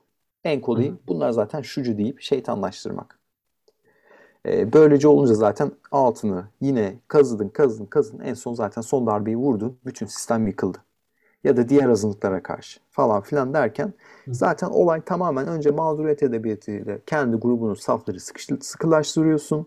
Karşı tarafa saldırıyorsun, şeytanlaştırıyorsun. Zaten çoğunluksan e, artık belli müddet sonra mağduriyet edebiyatını oynamak yerine safları sıkılaştırmaya, kutuplaştırmaya yöneliyorsun. Hı. Ve biz bunu senelerdir yiyoruz yani. Artık öyle bir konuma geldik ki yani artık e, hiçbirimizin buna kaçarı yok. Çünkü artık yani bütün hayatımızı etkileyen bir durum. E, bu yüzden yani seneler boyunca biz bu şeyi atlatamayacağız yani muhtemelen. Hı hı. E, olur da bir şeyler değişir. E, aynı şekilde rövanşist bir hareket çıkarsa e, biz yani sittin sene kurtulamayız. Onu da söyleyeyim. Yani evet yani olay sadece bence iktidar tarafı değil genel olarak bütün siyasetçiler yani genel olarak bütün bir siyaseti aslında ele aldığını söylemek lazım burada. Hani e, iktidar değişimi tam olarak bir şey değişmeyecek de demek de istemiyorum. Ama yani sonuç olarak abi ortada gerçekten yani genel olarak bir politika trendi ya bu post dediğimiz şey. O sebeple aslında hani olay tam olarak e, iktidar tek taraflı değil. Yani olarak tam olarak medyanın, e, halkın ve politikanın bilgi üretmesi üzerinden gelişen çok farklı bir sistem aslında. Genel olarak bütün sistem çok boktan işliyor. E, o sebeple e, bence tam olarak öyle diyebilirim. Yani böyle. Taraflar ya demişken çünkü hı hı. Yani kesinlikle çünkü e, nereye bağlayacağını anladım. Tam orada bitireyim. E, bunun nedeni de şu. E, bu dönemde bu siyaset işliyor. Yani bu dönemde bu siyaset niye işliyor? Çünkü post-truth bir gerçek yani. E, halklar, kişiler genel anlamda e, doğruları, hakikati savunmak yerine sırt çeviriyor. Sırt çevirince de böyle oluyor bence. E, bu yüzden de popülist siyaset başarılı. En popülist daha başarılı e, iktidarı kazanıyor, halkı kazanıyor vesaire bir şekilde e, kendi amaçlarına bu şekilde ulaşıyor. Oyunun kuralını buna çevirirler çünkü deyip e, bağlayayım. Sana bırakayım sözü. Ee, ya taraflar işte sırt çevirme vesaire demişken ve bilgi demişken aslında kitleden bahsettik ve e, o bilgiyi üreten çıkar sahibi olan taraftan bahsettik. Algıyı üreten taraftan bahsettik. Aslında burada iki tarafı bağlayan çok önemli bir konu var aslında. Medya. Yani medyayı bilmeyenler için, kelime hükmünü bilmeyenler için e, giysi aldığınızda small, medium, large olarak alıyorsunuz. Aslında medium dediğimiz şey small ile large'ın arasını bağlayan orta anlamından geliyor. Medium'un da çoğu olan medyada aslında aracı yani bir aracı görevi gören işlevi gören aslında kurum. E, bir yapı diyebiliriz herhalde. Medyanın da aslında burada çok büyük bir etkisi var. Her ne kadar algı üreten ve kitle gibi psikolojik olarak e, belli bir inanç setine sahip olan kitle kadar medyanın da çok çok büyük ve özellikle teknolojilerin de gelişmesiyle beraber e, büyük bir katkısı var. Bunun oluşması aslında her ne kadar medyadan beklediğimiz şey tarafsızlık olsa da bu tarafsızlığı aslında şöyle algıladı medya ve şöyle aksettirdi. Hakikat ile e, objektif medya, yani objektif olmaya çalışırken hakikat ile yalana, ihtilafa eşit süre ve eşit ifade hakkı verdi abi. Yani e, burada Lee McIntyre'ın e, kitabında özetinden okuduğum kadarıyla bir iklim değişikliğine dair Bush'un politikalarından vesaire bahsediyor. Fox News'un bu konudaki şey konusunda. İklim değişikliğine dair sürekli bir e, karşıyız. İşte iklim değişikliğine dair aksiyon alacağız şeklinde bir politika var iken bir anda abi olay e, medya sonuç olarak belli bir provokasyon, İlker Cınıklıgi'den bahsettik. Bir provokasyon üretimiyle kitle çektiğin için ortada abi bir müzakere oluşturulmaya çalışıldı ve hakikat ile gerçekten bilim tarafından kabul görmüş e, bilimsel bir fekte mutabık olunmuşken karşıtlar bir anda müza karşıtlarla müzakere edilmeye başlandı. Yani müzakereler oluşturulmaya başlandı. Yani iklim karşılarıyla mutabık olunan iklim değişikliği savunucuları, bilim insanları bir arada müzakereye getirildi ekranlarda. Ve bu drama 1980'lerde yaşanıyor bu olay sonlarına doğru. Ve bu olay abi halkı dumuru uğrattı. Ve bu ihtilaf, bu karşıtlar da en başta söylediğim ekonomik ve ideolojik kaygılarca desteklendi.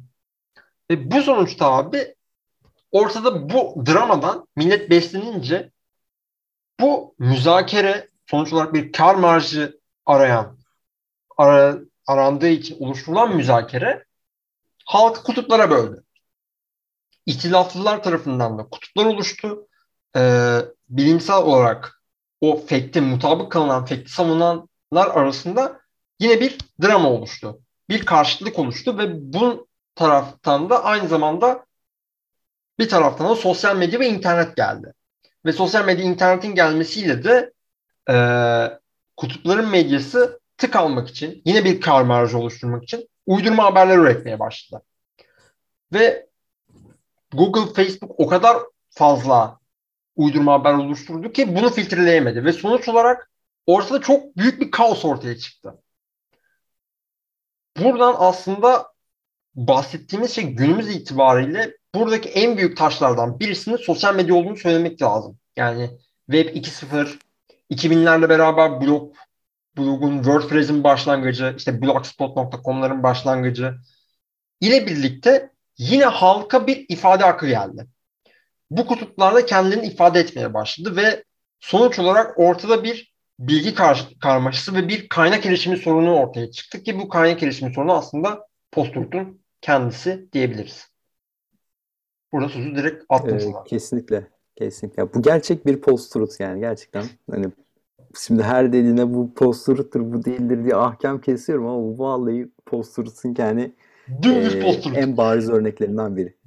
Dümdüz post yani. Az post var. E, orta halli post var. Bu dümdüz post abi. E, şöyle Web 2.0'dan bahsettin. Hızlı hızlı geçtin. E, Web 2.0 e, zaten internetin belki, belki de ki bence en büyük e, devrimi. Hı hı. Çünkü e, interneti e, belli tekerlerden alarak yani belli merkezi sistemden alarak aslında herkesin içeriklerini üretebileceği ve paylaşabileceği bir yapı haline getiriyor.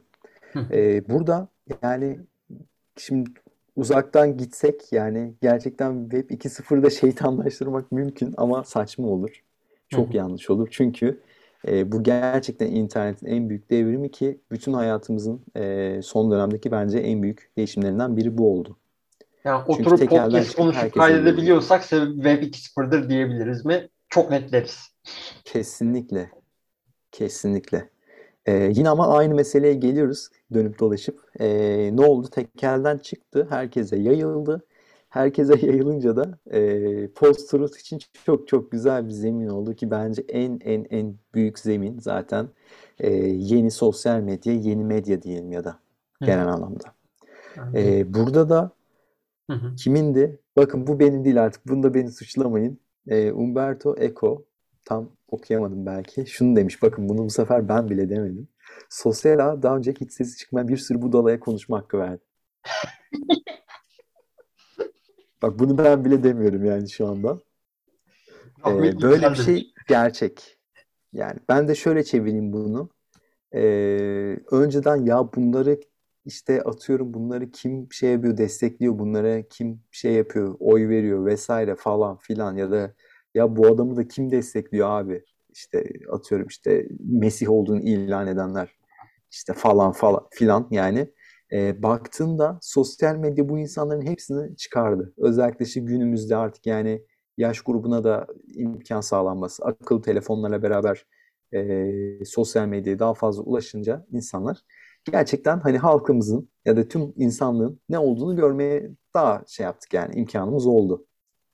E, artık yani kimse gördüğün gibi şey demiyor. Bunları kim destekliyor demiyor yani. Çünkü artık yani herkes görüyor bunu. Burada da sosyal medya çok büyük bir e, aynı tuttu aslında.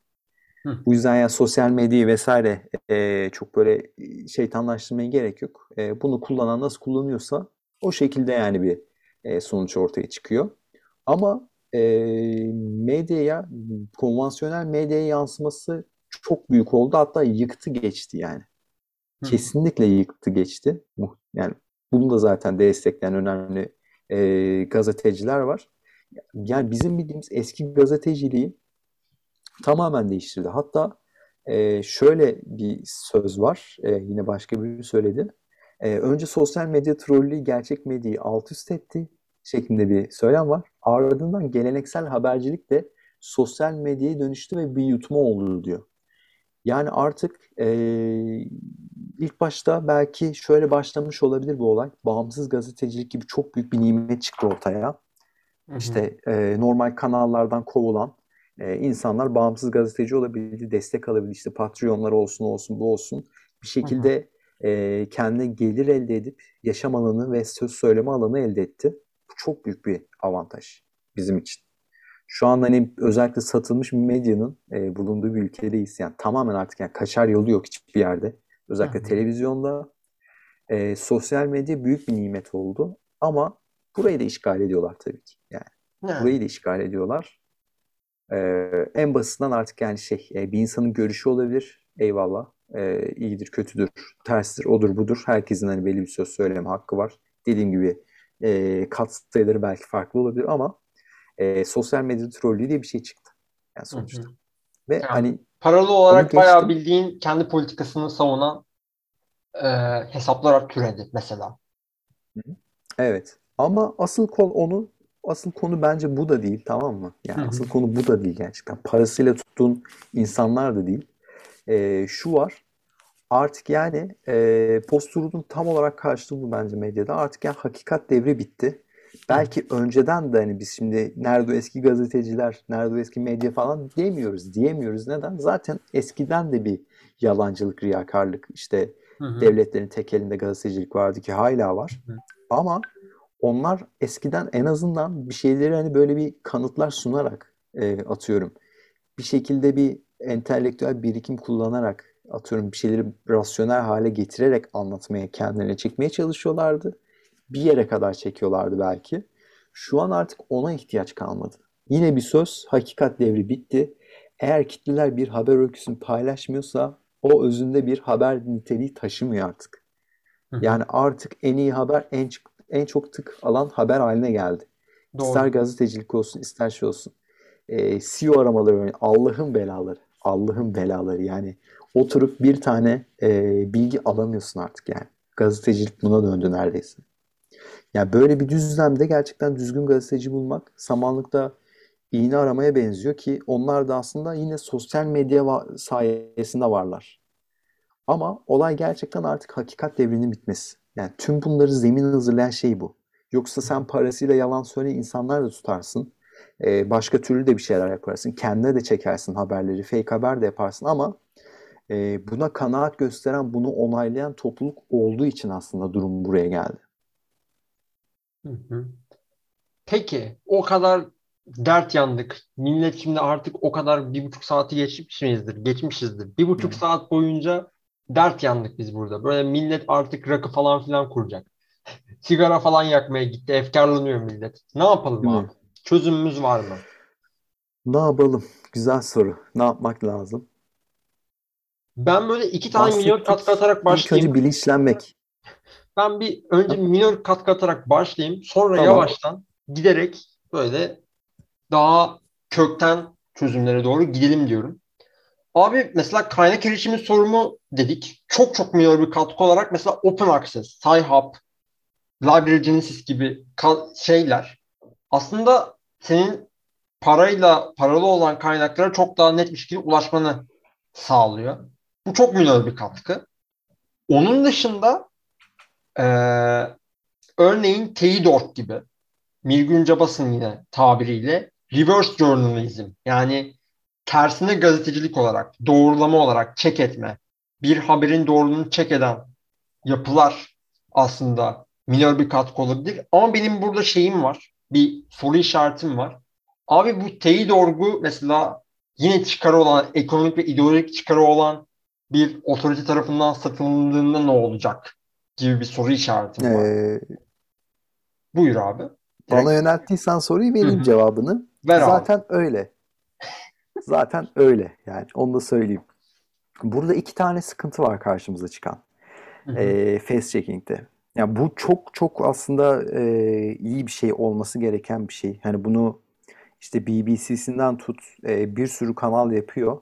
E, yani onlar bile ya onlar da artık yani belli bir seviyede artık rahatsız bu durumdan yani. Çünkü yani e, o kadar da şeytanlaştırılmış kişiler değil yani bence burada. En azından altında çalışan insanlar ki e, burada katkı sağlamaya çalışıyorlar ya da işte doğrudan bağımsız denilebilecek ama bağımsız olmasa da yani e, bir şeyleri çalışan e, topluluklar var.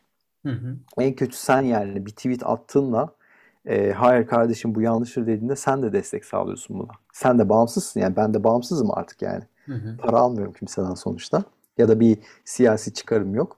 E, fast checking bu yönden çok önemli ama iki sıkıntısı var. Birincisi e, yani doğrulama kurumları yani sahtelikle savaşmak için bir araç veriyor. Evet ama e, sorunlar zaten daha temel ve köklü. Yani olay e, insanları yalan haberle kandırmak değil. Yani asıl olay bu değil. Yani bu büyük bir olay, büyük bir sıkıntı ama asıl olay, temel olay veya daha köklü olanı şu. İnsanlar yalan habere talep yani var. Evet. İnsanlar doğru habere sırtını dönüyor, yalana e, yöneliyor, işine göre bakıyor. Hı hı. Aynı şekilde sadece insanlar mı sıkıntılı? Yani bu face checking kurumları e, tamamen işte demokrasi kahramanları mı vesaire mi? Hayır. Face checking kurumları da birilerinin tek elinde genel anlamda. Ya da birilerinden destek alıyor. Yani şu an ülkemizdeki face checking kurumları da bunu yapıyor okuduklarım kadarıyla. E, yani bir futbol hakemi gibi e, satılmış bir hakem gibi yani ağzında bir düdük var ama her faule de yani her e, şeyde kart göstermiyor da düdük çalmıyor bu adamlar. Hı hı.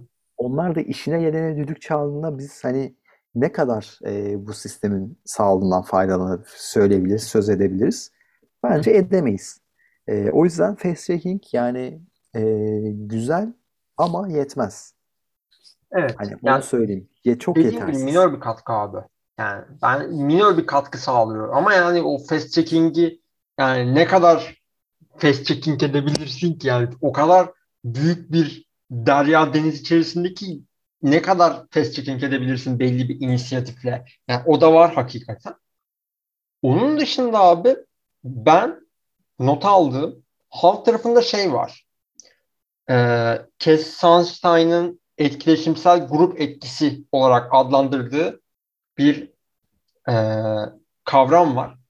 E, onun mesela post-truth'a bir çözüm olacağını söylüyor Lee McIntyre kitabında.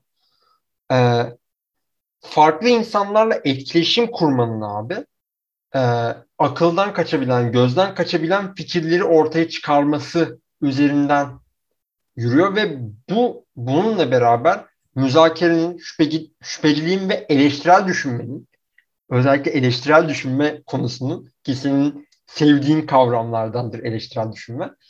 Ee. Eleştirel düşünmenin aslında postulata kökten bir çözüm verebileceğine dair bir durum, bir önerme söz konusu diyeyim. Burada direkt eleştirel düşünmeden sana atayım pası. Tamam. Ee, burada şimdi bir kitaptan bahsettim zaten. İşte Yalın Alpay'ın kitabından. Ee, çoğu notumu özellikle oradan aldım. Ee, çalışmalarımı oradan aldım. Ee, bir diğer sevdiğim kitap e, Ekşi Sözlük yazarı Immanuel Dostoyevski. Ee, kitabın yazarında da bu kendi şeyini kullandı. isim takma ismini kullandı. Ee, kitabın başında şunu söylüyor. Ee, bir gün olur da e, ben diktatör olursam bir ülkeye e, yapacağım ilk şeylerin başında e, lise müfredatına hatta ilk, ilkokul müfredatına eleştirel düşünce dersini koymak olur diyor. Kendi topuma sıkarım ama bunu yaparım gibisinden bir şey söylüyordu podcastinde de. E, yani bence de yani bütün e, şeyler bir destek sağlayabilir. İşte fast checking olsun, işte bazı şeyleri belki sansür koymak olsun falan filan. Hani e, yalan haber gördüğünde işte sansürlenmesi olsun vesaire. Bunlar gerçekten belli bir seviyede işe yarayabilir. E, ama temel çözüm kesinlikle e, eğitimden, bilinçten geçiyor. E, burada da özellikle eleştirel düşünce e, çok önemli. En başında da bence bir ilk önce bilinç oluşması gerekiyor. Şu anki konuştuğumuz her şey sonuçta bir yani kendi bilinçlendik belli bir seviyede. Hala hani temel seviyedeyiz belki ama en azından bir şey bil, yani öğrendiklerimizi bir şekilde aktarmaya çalıştık şu iki saat artık kaç saat olduysa. Hı hı. E, birincisi bilinçlenme. Çünkü bilinçlendiğinde olayın nasıl döndüğünü az çok anlama ve e, artık yani bu numaraları yememeye başlıyorsun yavaştan. Hani atıyorum deminden beri bahsedelim altını oyuyorlar, oyuyorlar, oyuyorlar ondan sonra yıkıyorlar diye. Orada altı oyulan kesim belli bir seviyede kardeşim dur bak sen burada haklısın eyvallah şurada da haklıydın eyvallah dedik sana. Ama dedik saçmalıyorsun bu safsata dediği anda o bütün domino taşı yıkılır belki orada. Yani bunu yapabilsek zaten e, gerçekten post-truth tehlikesinden e, kurtulacağız yani. Olay orada e, bu sistemin içine bilerek ya da bilmeyerek girmemeyi öğrenmek. Bunun için de eğitim çok önemli. E, Immanuel Dostoyevski'nin kitabı Safsatalar Ansiklopedisi diye geçiyor. Ansiklopedisi diye geçiyor. E, burada da zaten e, yani post-truth'un yine bir şeyi aracı diyeyim. E, bilebileceği ne tür ne tarz türleri var. E, nasıl koruyabiliriz kendimizi? Örnekleri nelerdir vesaire.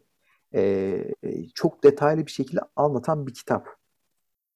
E, bu şekilde yani okumalar yaparak e, kendimizi aslında bu konularda geliştirerek, bilinçli tutarak, algılarımızı açarak e, biz gerek popülist siyasetçiler olsun, gerek başka tür e, kişiler olsun bu numaraları yavaş yavaş yememeye başlarız. Belli bir asgari düzeye geldiğimizde de e, bütün toplulukla belli bir asgari düzeye geldiğinde de yani biz bu sorunu çözeriz bence. Önemli olan ama bu.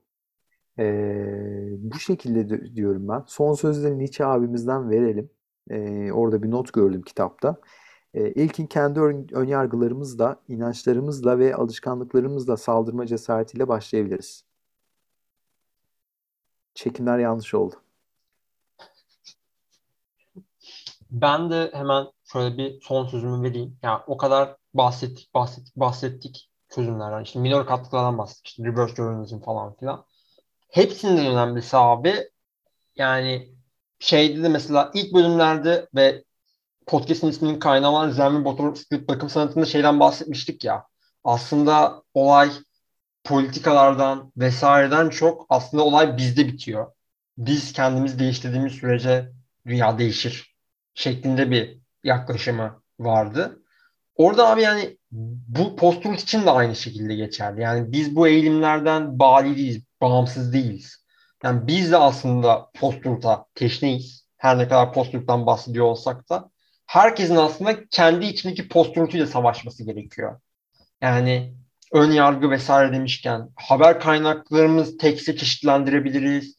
ne bileyim yani kendi içimize dönüp abi en önemlisi ön yargılarımıza bakabiliriz. Yani çünkü sonuç olarak abi post dediğimiz şey en temelde e, hakikate verilen tepki ya. Yani bir reaksiyon aslında. Hakikatten çok.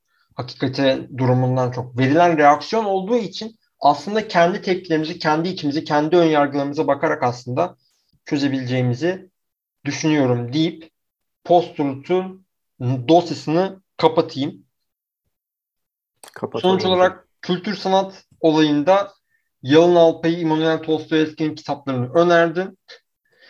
Bir de albüm önerelim. Malum abi önerelim. albüm önerelim. Malum senin e, nickname'in olan Little Walter'ın mızıkacılığını yani mızıkacılık yaptığı bir büyük abimiz Mad babamızın Montreal'larına ait albümünü önerelim diyorum. Buradan da herhalde çok ufak goy goyumuza bağlayalım mı? Bağlayalım abi. Bana gelen hediyeden bahsedeceksin galiba. Evet. Bence sen başla. Evet. Ee, ben bir arkadaşımıza bir e, bitirmesi de değildi ya. Bir stajındaki MATLAB sorunuyla ilgili destek sağlamıştım. Ee, arkadaş da sağ olsun bana bir hediye e, hazırlamış. E, benim ne kadar sevdiğimi kendisi değil de işte şey biliyor, Mertcan biliyor. E, Muddy Walters'ı. E, gitmişler bir tane albüm kapağını almışlar ki albüm kapağı inanılmaz güzel. E, Montreal'ları ismi. Onu gitmişler bir çerçeveletmişler. Çok güzel bir şey yapmışlar. E, ben de yatağımın baş köşesine astım. E, ben ilk başta anlamamıştım sen söyleyene kadar. Allah belanı versin ya niye söylüyorsun? Ben gayet memnundum yani çerçevemde. E, meğersem çerçeve normalde kareymiş ama bana gelen çerçeve dikdörtgen. E, Muddy Walters da normalde birazcık daha kilolu bir adamdı ama burada böyle daha bir e, şey görünüyor. İncece bir adam görünüyor. Meğersem e, çerçeveyi dikey anlamda genişletmişler. Abi Oldu mu? yani şöyle anlatayım. Yani normalde albüm kapakları bildiğiniz kare olur. Yani kaça kaç ben işte çok böyle çözünürlüğü yüksek olsun diye 2000 piksel 2000 piksel bulmuşum yani o albüm cover'ı tamam. Ya abi matbaacılar, sevgili matbaacılar. Ya gerçekten gözünüz mü yok? Yani bütün hangi matbaacıya gitsem aynı sorunu yaşıyorum abi. Ö- aynı ölçüye gelmediğinde örnek veriyorum 50 çarpı 70 santimdi galiba. Senin ya da 70 çarpı 100 müydü? 50 çarpı 70, 70 çarpı 100 büyük demiştik galiba. 50 çarpı 70 abi santim olarak. Yani Hı hı. ve yapıştıracağın şey kare. Ne yaparsın abi? İki tane yöntemin var normalde. Ya abi boşluk bırakırsın. Şimdi 50 çarpı 70 ya. 50 çarpı 50 olarak yapıştırırsın basarsın onu. 10 santim yukarıdan 10 santim aşağıdan boşluk bırakırsın. Ya da abi daha kötü bir yöntem. Doldurabilirsin. Yani 70 çarpı 70 yaparsın. Yanlardaki 10 santimleri basmazsın. Abi daha kötüsünü yapmışlar yani. Daha yani Boş mu kalsın abi şimdi Yani- kenarlar? ya böyle dedim ki ya hiç böyle yani dedim ki umarım 70 çarpı 70 yapıp yanlardan kesmezler dedim. Daha kötüsünü yapmışlar abi. En boy oranını bozmuşlar. Bayağı bildiğin basmışlar adamı. ya kardeşim hani bu kadar mı gözsüz olunur? ya sizin gözünüz mü yok? ya birazcık düşünce, birazcık izan, birazcık düzen ya. Hiç mi gözü olmaz yani bir matbaacının? Kime gelsem aynı şey yani. Yani lütfen ben bunu yaparım ama ben- sesleniyorum. İşte doğru. Bana matbaacı dedikleri takdirde ben hani onu yapmamam gerekiyor en azından. Yani. Ama ben hani o hediyenin sevinciyle ben onu fark etmemiştim yani. Hani bunu söylemeseydim Ben de fark etmedim. yani. Ben de fark etmedim. Ulan bunu nasıl basmış olabilirler falan diye bakıyorum. Ulan nasıl sığdırmışlar falan diye bakıyorum. Bir baktım ortadan böyle basılmış. Matbamı ortadan basmışlar. Çok kötü bir olay gerçekten. Yani buradan da matbaacılara seslenerek seslenişimizi yaparak lütfen birazcık daha gözlü insanlar olun. yani rica ediyorum diyerek bugünkü bölümümüzü kapatalım. 2 saate gidebiliriz dedik. Herhalde muhtemelen 2 saate kadar gittik Doğukan. Abi gitmişizdir herhalde ya. Çok oldu yani yoruldum artık. Yani artık dinleyiciler de lütfen sürçülisan ettiysek affola. Artık dinlene dinlenen gör, işte bir saat zamanınız mı var? Bir saatini dinleyin, diğer saatini sonra dinlersiniz. Ne diyelim? Buradan süreyi göremiyoruz Zoom'dan. Zoom'un da yine kendi hatası. Ne diyelim? Uzun uzun konuştuk. İyi konuştuk diye düşünüyorum. Umarım gaf maf etmemişizdir. Yorumlarınızı vesairenizi bekliyoruz diyelim. Ve yavaştan voltamızı alalım. Bir sonraki bölümde, bir sonraki kayıtta, bir sonraki içerikte görüşmek dileğiyle diyelim. El sallayacağız ama görmeyeceğiz çünkü podcast. Görüşürüz. Görüşmek üzere.